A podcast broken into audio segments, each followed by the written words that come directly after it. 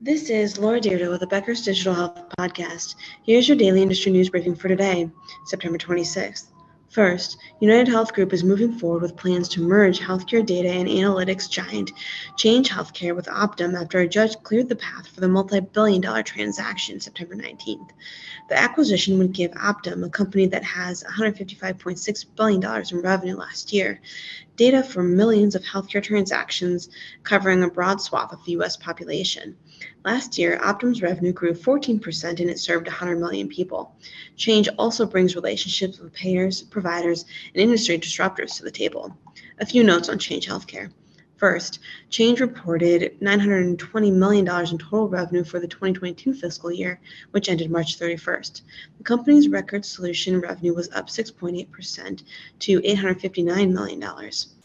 In the first quarter of the fiscal year 2023, ending June 30th, Change reported $884.5 billion in revenue and a $23.2 million net loss.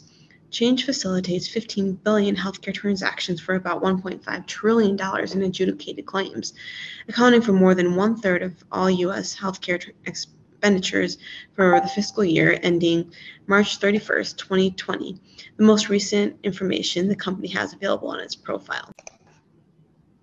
This meeting is being recorded. The majority of U.S. payers have a relationship with Change, including 2,400 commercial and government payers. And Change Healthcare has connections with thousands of healthcare providers to transact client records for more than 85 million patients, which is around 25% of the total U.S. population.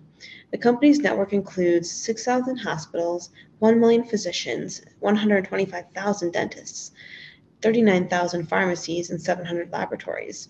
Google, Amazon Web Services, and Microsoft are all among the 700 companies Change has partnered with for healthcare innovation. Two, Larry Ellison and Safra Catz, chair and CEO respectively of the technology company Oracle, were compensated more than $138 million in the company's last fiscal year, according to a September 23rd report in the Wall Street Journal. Mr. Ellison made 100 $38.7 million, slightly more than Ms. Catz's total compensation of $138.2 million. Most of these sums come from the company's decision to give the executives three additional years of earnings, a significant tranche of stock options. Oracle's revenue rose 18% last quarter, driven by the acquisition of EHR company Cerner. Mr. Ellison and Ms. Catz's compensation makes them the fourth and fifth respectively, most paid CEOs among the S&P 500, according to the journal's annual CEO pay survey. Last month, the company laid off thousands of workers. 3. CVS Health has joined the bidding war for primary care company Cano Health, according to Bloomberg.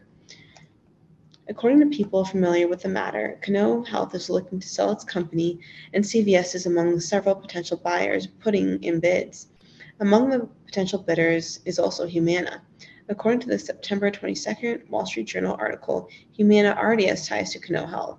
Cano Health was Humana's largest independent primary care provider in Florida, serving more than 68,000 of its Medicare Advantage members. In addition, Cano also operated 11 medical centers in Texas, Nevada, Nevada, for which Humana is the exclusive health plan for Medicare Advantage. No final decision has been made, but sources familiar with the matter say the deal could be struck as soon as next week. Four, health insurance marketplace and digital health company GoHealth has received $50 million investments that will be used to strengthen the company's balance sheet and invest in new technologies. The investment comes as the company looks to expand its flagship Encompass platform, which is used to purchase Medicare Advantage plans. The investment came from two unnamed partners, according to GoHealth. And five, Mark Cuban's pharmacy, Cost Plus Drugs, is expected to be profitable in 2023, according to Forbes. Mr. Cuban said the company has more than a million customers with roughly 10% growth rate each week. Although no official revenue reports have been released, Forbes estimates Cost Plus has made at least $25 million in sales during the first nine months. Cost Plus is expected to manufacture its own medications in an $11 million manufacturing facility in Dallas. The facility is expected to open in November and is an all robotic plant designed to produce any drugs the company cannot source from other manufacturers.